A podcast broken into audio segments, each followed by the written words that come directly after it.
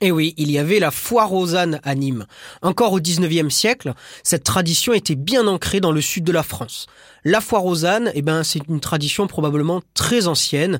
Et cet événement à Nîmes se passait au 19e siècle sur l'esplanade et à la fin du mois de septembre.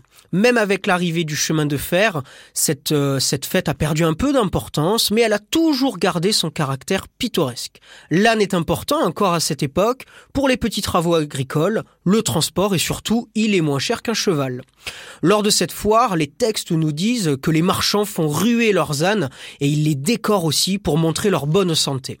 Devant les arènes se tenait un bal, un cabaret et un grand repas, car il est toujours bon d'associer les affaires avec du divertissement, nous disait-on.